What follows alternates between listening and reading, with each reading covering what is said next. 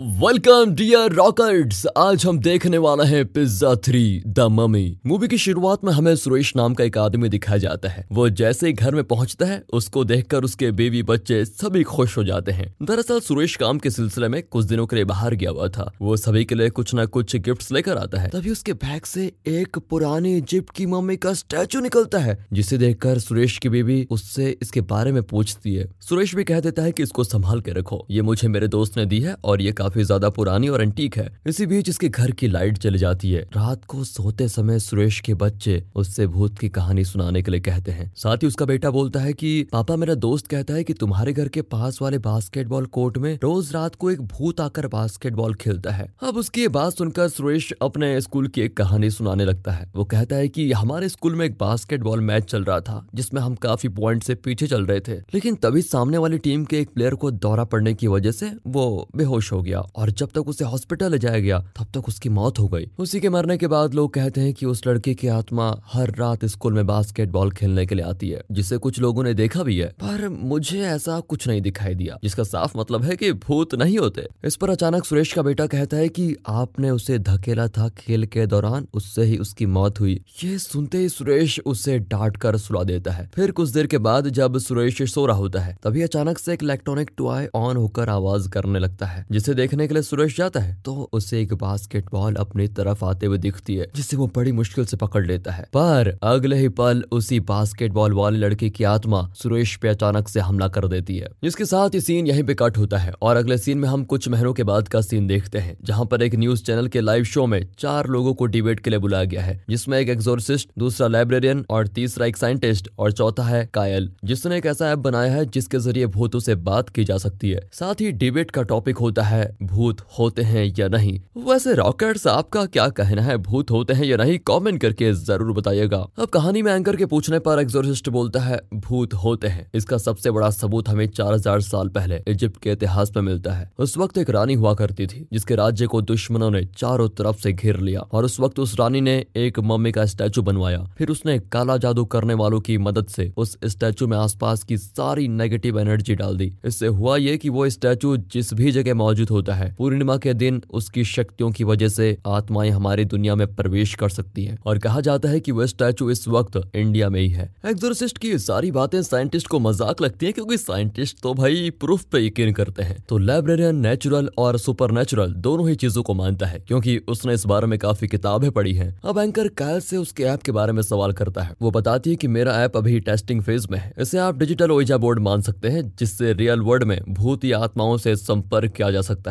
वो बताती है कि इंसान एक सीमित फ्रीक्वेंसी तक की आवाज़ को सुन सकता है, ना उससे ऊपर, ना उससे नीचे। मगर इसी तरह की फ्रीक्वेंसी की आवाज़ को ये ट्रांसमिट करता है, जिससे अगर आसपास कोई आत्मा मौजूद है तो वो हमसे संपर्क कर सकती है, अगर वो ऐसा करना चाहती हो तो। अब साइंटिस्ट कहता है कि ठीक है, हमारे सामने अपने ऐप के ज़रिए किसी आत्मा से बात करके दिखाओ। कायल कोशिश करती है तो उससे लाइट में थोड़ा फ्लक्चुएशन होता है, और ये सबूत साइंटिस्ट के लिए काफ़ी नहीं होता। इसलिए वो कायल के ऐप को मज़ाक बना देता है। इसी के साथ ये शो होता है खत्म। इसके बाद हमें कायल के बॉयफ्रेंड नालन को दिखाया जाता है, जो कि कायल के भाई प्रेम से अपने और कायल के रिश्ते की बात करने आया होता है। दरअसल, प्रेम एक पुलिस ऑफिसर है और साथ ही वो नालन को पसंद नहीं करता, क्योंकि नालन भले ही एक रेस्टोरेंट का मालिक हो, लेकिन उसने वो रेस्टोरेंट लोन पर लिए पैसे से लिया होता है, जिसमें ई एम लोन को अगले बीस सालों तक चुकानी है। और प्रेम अपनी बहन का हाथ किसी ऐसे आदमी के हाथ में नहीं देना चाहता, जो सर से पाँव तक कर्ज में डूबा हो। प्रेम नालन की मुलाकात अरविंद के लड़के से करवाता है, जो कि एक बहुत ही बड़ा फ़ैशन डिज़ाइनर भी है। फिर प्रेम नालन से बताता है कि मैंने कायल का रिश्ता अरविंद से तय कर दिया है। ये बात सुनते ही नालन गुस्से में वहाँ से चला जाता है। इस दौरान इस मीटिंग के बारे में नालन से पूछने के लिए कायल उसे लगातार फ़ोन कर रही होती है। पर नालन उसका फ़ोन नहीं उठाता आगे हमें नालन का रेस्टोरेंट दिखाया जाता है, जिसमें उसने कुछ वर्कर्स भी रखे हैं, जिनके साथ वो हमेशा ही एक दोस्त की तरह व्यवहार करता है। उसमें से धामू नाम के एक आदमी को नालन अपने बड़े भाई की तरह मानता है। वो भले इस रेस्टोरेंट का ऑनर हो, लेकिन वो सभी के साथ मिलजुल कर बिल्कुल अच्छे से रहता है। इसी बीच विवेक नालन से कहता है कि, सर कोई बाहर टेबल पे ये छोटा सा मम्मी का स्टैचू भूल गया है। उसे देखकर नालन कहता है कि इसे रैक में रख दो। असल में ये वही स्टैचू होता है जो हमने शुरुआत में देखा था। अब रात को सबके जाने के बाद सेतु भी वहाँ पर साफ़ सफ़ाई करके लाइट बंद करके बाहर जाता है। पर वो देखता है की लाइट अभी भी जल रही है। जाकर देखने पर उसे पता चलता है की गैस पहले की तरह ऑन है और लाइट्स भी जल गई है। उसे कुछ भी समझ में नहीं आता की हुआ क्या है। फिर वो दोबारा से सब कुछ बंद करके वहाँ से चला जाता है। अगली सुबह नालन आकर देखता है कि पूरा किचन फैला हुआ है। मानो किसी ने सफ़ाई ना की हो। वो इस बारे में सेतु को कॉल करके पूछता है कि तुमने कल सफ़ाई क्यों नहीं की थी? सेतु उसे बताने की कोशिश करता है कि मैंने साफ़ सफ़ाई की थी, पर पता नहीं क्या हुआ, लेकिन नोलन उसकी एक नहीं सुनता और कहता है कि मैं आधे घंटे के लिए बाहर जा रहा हूँ, तब तक यहाँ पर सब कुछ साफ़ हो जाना चाहिए। इतना कहकर वो वीर नारायण नाम के आदमी से अपने रेस्टोरेंट की ज़मीन के पेपर्स लेने जाता है। नालन ने वीर नारायण से इसे खरीदा था, फिर उससे पेपर्स कलेक्ट करके नालन वहाँ से निकल जाता है। तभी वहीं दूसरी तरफ़ सेतु इस बारे में बात कर रहा होता है।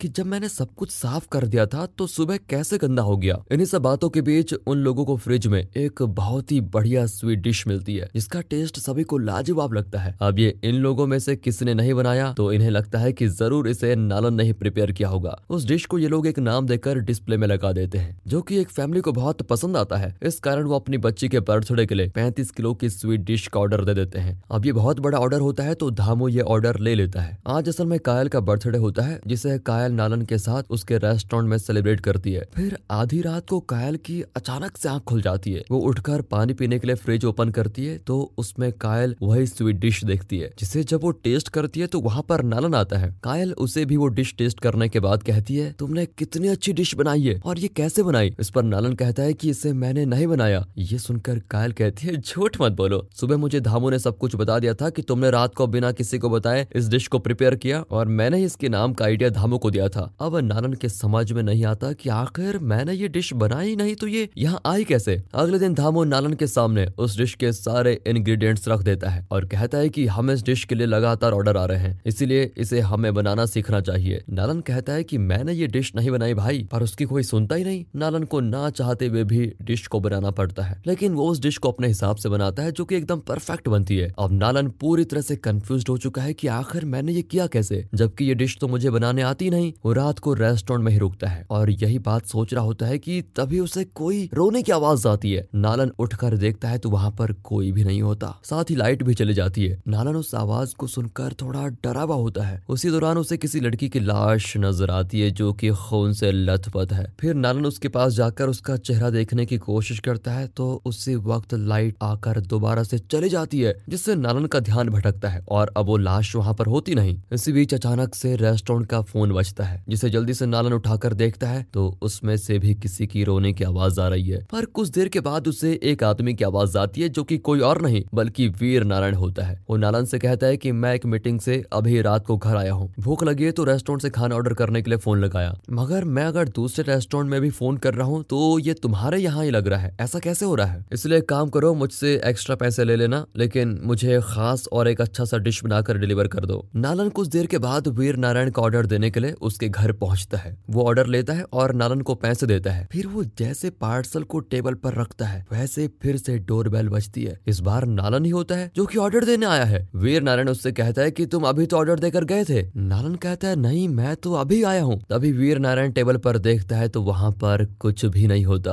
वो इसे अपना भ्रम समझकर नालन को फिर से पैसे देकर ऑर्डर ले लेता है। फिर वीर नारायण जब दरवाज़ा बंद करता है तो फिर से बैल बजती है और खोलने पर कोई भी नहीं होता। वो बंद करके अंदर आ जाता है। एक बार और बैल बजने पर वीर नारायण दरवाजे पे एक हाथ को देखता है। फिर डर कर वो दरवाज़ा खोलता है तो वहाँ उसकी गर्लफ्रेंड होती है। उसको देखकर वीर नारायण की जान में जान आती है। फिर वीर नारायण नालन के लाए पैकेट में देखता है तो उसमें वही स्वीट डिश होती है, जिसे वो और उसकी गर्लफ्रेंड दोनों टेस्ट करते हैं। उन्हें भी ये काफ़ी पसंद आती है। फिर वीर नारायण अपनी गर्लफ्रेंड को लेकर अपने कमरे में पहुँचता है। तभी अचानक वो देखता है कि बाथरूम से उसकी गर्लफ्रेंड नहा कर आ रही है। फिर उसके साथ कौन है? है उसे देख वीर नारायण बगल में देखता है तो वहाँ पर कोई नहीं होता। जिस कारण वीर नारायण की सिट्टी पिट्टी गुम हो जाती है। उसे परेशान देखकर उसकी जीएफ उसे नहाने के लिए भेज देती है। जहाँ अंदर पहुँचते ही वो स्टीम रूम में फंस जाता है जिसका टेम्परेचर बढ़ता ही जा रहा होता है जिस कारण वीर नारायण की तड़प तड़प कर मौत हो जाती है। अगले दिन वीर नारायण की मौत के बाद प्रेम नालन को हॉस्पिटल पूछताछ करने के लिए बुलाता है क्योंकि मौत से ठीक पहले नालन खाना डिलीवर करने गया था जो कि सीसीटीवी से प्रेम को पता चला और वैसे भी उसे नालन को फंसाने का एक बहाना चाहिए था, इसलिए उससे पूछताछ वो करने लगता है। प्रेम नारायण से कहता है कि शायद तुमने ही वीर नारायण को मारा होगा। लेकिन नारायण कहता है कि मैं तो खाना पहुँचाने ज़रूर गया था, लेकिन इसका ये मतलब नहीं कि मैंने उसका खून किया, इसलिए बिना सबूतों के इल्ज़ाम ना लगाइए। अब दोनों बातें कर ही रहे होते हैं, तभी वहाँ पर अरविंद आ जाता है। वो प्रेम से वीर नारायण की बॉडी दिखाने के लिए बोलता है, क्योंकि वीर नारायण उसका बिज़नेस पार्टनर था, फिर उसे प्रेम बॉडी देखने के लिए भेज देता है। और नालन भी वहाँ से चला जाता है, जो कि रास्ते भर पिछली रात की घटना को सोच रहा होता है कि कैसे हुआ बताइए। सच जानने के लिए वो धामू से किचन में एक सीसीटीवी कैमरा इंस्टॉल करने के लिए बोलता है, क्योंकि उसे पक्का पता है कि उसके किचन में कुछ तो गड़बड़ ज़रूर है। धामू उसके कहे मुताबिक कैमरा लगा देता है। रात को नारायण मोबाइल के ज़रिए किचन पर नज़र बनाए रखे हुए है। तभी अचानक से उसे वहाँ पर एक लड़की की आत्मा दिखाई देती है, जिसको देखकर वो पूरी तरह डर जाता है और देखने के लिए वहाँ पर जाता है। जिस दौरान कुछ पलों के लिए वो आत्मा नालन के सामने आती है और फिर अदृश्य हो जाती है। बाकी इसी दौरान नालन को कायल का फ़ोन आता है। वो कहती है कि तुम अरविंद को समझाओगे या फिर मैं समझाऊं? नालन कायल से कहता है कि तुम चिंता ना करो, मैं उससे बात कर लूँगा। इतना कहकर वो फ़ोन काट लेता है, क्योंकि वो बहुत ही ज़्यादा डरा हुआ जो है। अगले दिन जब वो फिर से वही डिश देखता है तो गुस्से में उसे फेंक देता है, जिसका ये गुस्सा देखकर उसके सभी वर्कर शौक रह जाते हैं। उसे ऐसा करते देख धामू उससे कहता है कि नालन तुम्हें मैंने आज तक ऐसा चिड़चिड़ा नहीं देखा। क्या हुआ? बताओ अगर कोई परेशानी है तो बताओ। नालन धामू से कहता है कि एक तरफ़ मुझे कायल का भाई प्रेम हमेशा धमकाता रहता है, और आज मुझे अरविंद से भी बात करने जाना है, उसे समझाना है ताकि वो इस रिश्ते से खुद को मना कर दे। लेकिन दूसरी ओर मुझे किचन में रोज रात को अजीब चीज़ें दिखती है। इस पर धामू कहता है की देखो, आज रात को तुम आराम से अरविंद से मिलने जाओ। आज मैं, विवेक और सेतु तीनों ही यहाँ पर रुकते हैं कि यहाँ पर हो क्या रहा है। तुम बिल्कुल चिंता मत करो। अब धामू को यह अंदाज़ा नहीं होता कि सिचुएशन कितनी सीरियस है। इसलिए वो यही रेस्टोरेंट में रात को सेतु और विवेक के साथ बोतल खोलकर बैठ जाता है। कुछ देर बातें करने के बाद धामू सेतु को किचन से कुछ लाने के लिए भेजता है। वो किचन में जाता है तो वहाँ लाइट ही नहीं चल रही होती है। मतलब कि पूरे रेस्टोरेंट में लाइट है, बस किचन में नहीं है। इसलिए वो किचन के फ्रिज से वही बनाई हुई डिश लेकर आता है। तभी अचानक से उसके सामने वही आत्मा आ जाती है, जिससे वो बेहोश हो जाता है। इस तरह एक एक करके वो आत्मा विवेक और सेतु को भी अपना शिकार बना लेती है और नशे में होने की वजह से वो सभी डर कर बेहोश हो जाते हैं। दूसरी तरफ़ नालन अरविंद से मिलने के लिए आया होता है, जो कि उसे घर के अंदर बुलाता है और कुछ देर के बाद वहाँ न जाने पता नहीं क्या होता है कि नालन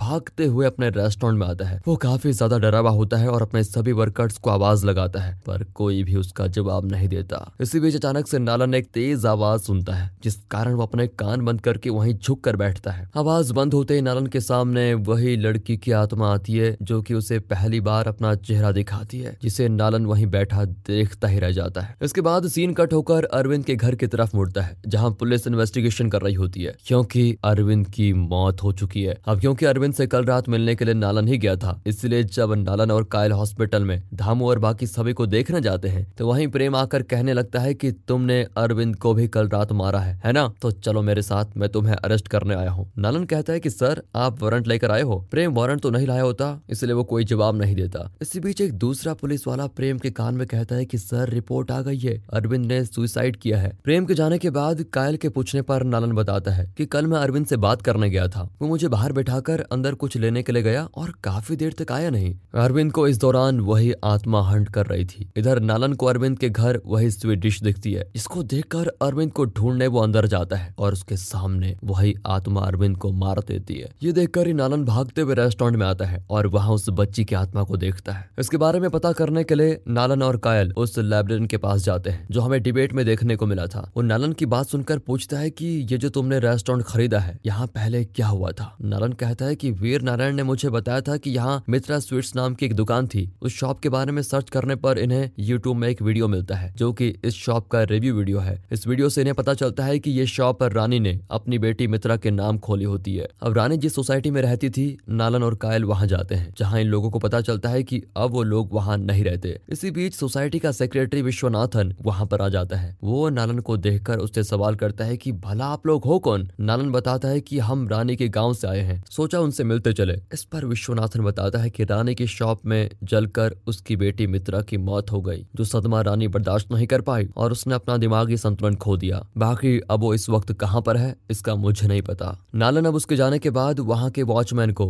अरविंद और वीर नारायण की फ़ोटो दिखाते हुए कहता है की आप इनमें से किसी को जानते हो? उन फ़ोटोज़ को देखते ही वॉचमैन इन पर भड़क जाता है और सोसाइटी से निकल जाने के लिए भी कहता है। इसी बीच वहाँ एक बच्चे से नालन को मित्रा के फ्लैट का पता चल जाता है। वो रात को चुपके से मित्रा के फ्लैट में घुसता है, जहाँ नालन को कुछ मेडिकल डॉक्यूमेंट्स के साथ एक स्केच बुक मिलती है, जिसमें मित्रा ने अपने साथ नालन का स्केच भी ड्रॉ किया है। ये सब देखकर जब नालन बाहर जा रहा होता है, तभी वॉचमैन उसे देख लेता है। फिर वो वॉचमैन से बचने के लिए लिफ्ट में चला जाता है, जिसमें कुछ देर के बाद विश्वनाथन आता है। वो भी नालन को पहचान जाता है, तभी वॉचमैन लिफ्ट के अंदर आने की कोशिश करता है और इसी अफरा तफरी में वॉचमैन का सर लिफ्ट के दरवाजे में फंस जाता है, जिसे नालन और विश्वनाथन मरते हुए देखने के अलावा कुछ नहीं कर पाते। उसकी मौत के बाद नालन नालन वहाँ से भागते हुए रेस्टोरेंट में आता है, जहाँ वो कायल को वही स्केच दिखाता है, जिसमें मित्रा ने उसकी तस्वीर बनाई है। इसका मतलब यह है कि कहीं ना कहीं मित्रा और नालन एक दूसरे से कनेक्टेड हैं। तभी हर बार जो भी मौत होती है, वो नालन के आसपास ही होती है। अब यहाँ जाकर कायल का वही ऐप काम आता है, जिससे वो आत्माओं से बातें कर सकती है। उस ऐप को ऑन करने के बाद नालन मित्रा का नाम बुलाकर उसे पुकारता है। उसके बुलाते ही मित्रा उसके सामने आ जाती है। उससे नालन इस बार बिना डरे कई सवाल करता है, जैसे कि तुम कौन हो तुम्हारे साथ क्या हुआ? तुम और मैं कनेक्टेड कैसे हैं? और आखिर तुम्हारी माँ कहाँ है? ये सभी सवाल सुनकर मित्रा की आत्मा हँसते हुए कहती है, मेरी माँ यही तुम्हारे पीछे खड़ी है।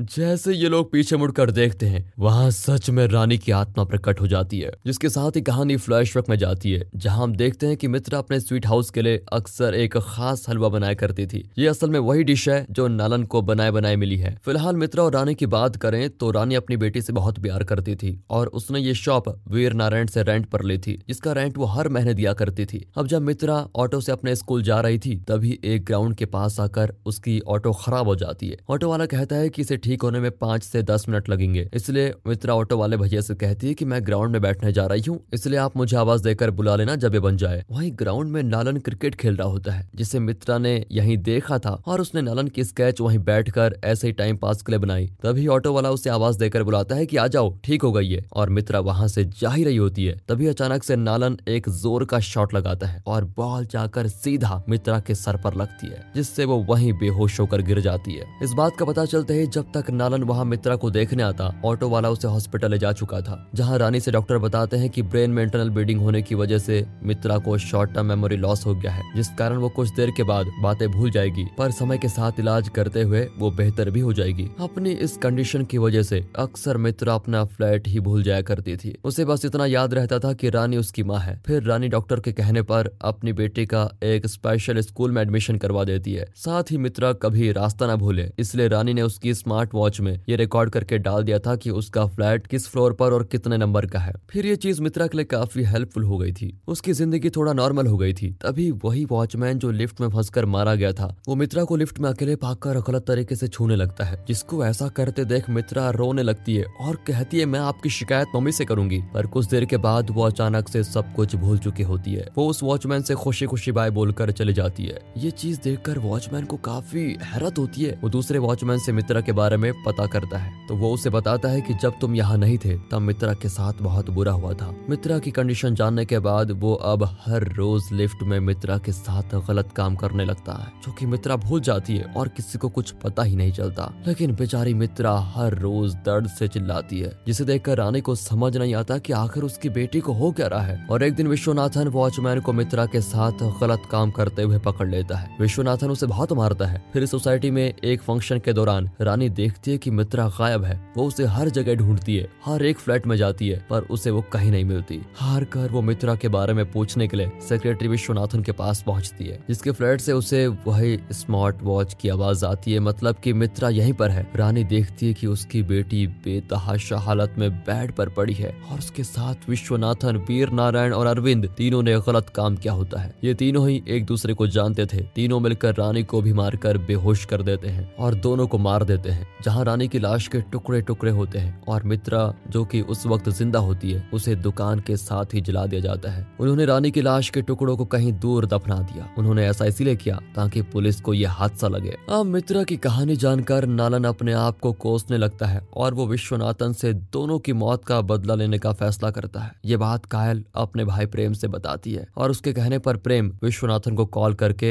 मित्रा के केस के सिलसिले में पुलिस स्टेशन आने के लिए कहता है। विश्वनाथन ये चीज़ सुनकर फ़ोन ही कट कर देता है, जिससे प्रेम का शक पक्का हो जाता है और वो विश्वनाथन का मोबाइल ट्रैक करने के लिए कहता है। इधर विश्वनाथन भी तीनों लोगों की मौत से समझ चुका है कि माँ बेटी की आत्मा वापस आ चुकी है, इसलिए वो बचने के लिए तांत्रिक के पास जाता है, जो कहते हैं, तुम हमें उस जगह लेकर चलो, जहाँ तुमने रानी की लाश को दफना दिया था। अगर उसकी खोपड़ी जला दी तो उसकी आत्मा हमेशा के लिए इस दुनिया से चली जाएगी। विश्वनाथन वहाँ उनको लेकर जाता है। जिस दौरान कायल, नालन और प्रेम भी उसे ट्रेस करते हुए वहाँ पर आ जाते हैं। यहाँ पहुंचकर एक लेडी तांत्रिक विश्वनाथन के चारों तरफ़ एक फायर सर्कल बना देती है और कहती है कि जब तक तुम इसमें रहोगे, तब तक सेफ़ रहोगे और खुद वो रानी की लाश को निकालने में लग जाती है। तभी बारिश होने के कारण आग बुझती है और आग के बुझते ही रानी की आत्मा विश्वनाथन को वहाँ से उठाकर दूसरी जगह पटक देती है। उसी वक्त वहाँ पर नालन, कायल और प्रेम भी पहुँच चुके होते हैं। जिन तीनों पर विश्वनाथन अकेला ही भारी पड़ रहा होता है। वो तीनों को बहुत ही बुरी तरह मारता है। तो वहीं इधर तांत्रिक लोग रानी के स्कल को जलाने लगते हैं, जिन्हें रोकने के लिए रानी की आत्मा जाती है और इस वजह से इधर विश्वनाथन प्रेम का दम घोट कर उसे मारने वाला होता है। इसी दौरान प्रेम की गन मित्रा की आत्मा के पैर के पास जाकर गिरती है और मित्रा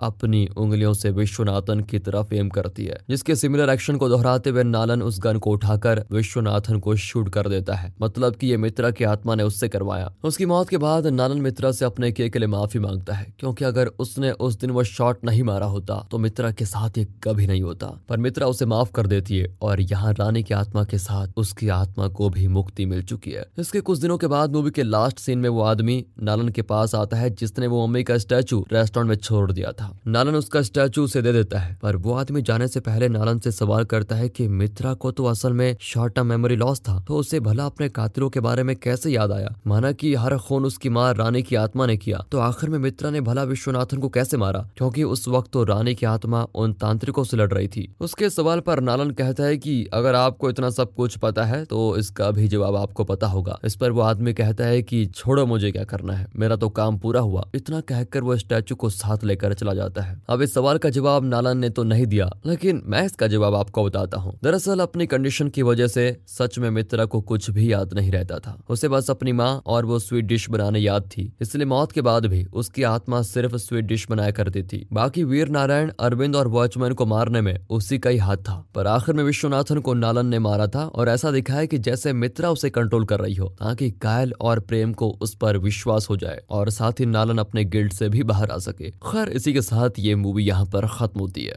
बाकी दोस्तों, अगर आपको मूवी अच्छी लगी हो स्टोरी अच्छी लगी हो एक्सप्लेनेशन अच्छा लगा हो तो लाइक कीजिए चैनल को सब्सक्राइब मिलते हैं अगली वीडियो में, तब तक के लिए गुड बाय अपना ख्याल रखिए and finally Finally, thanks for watching.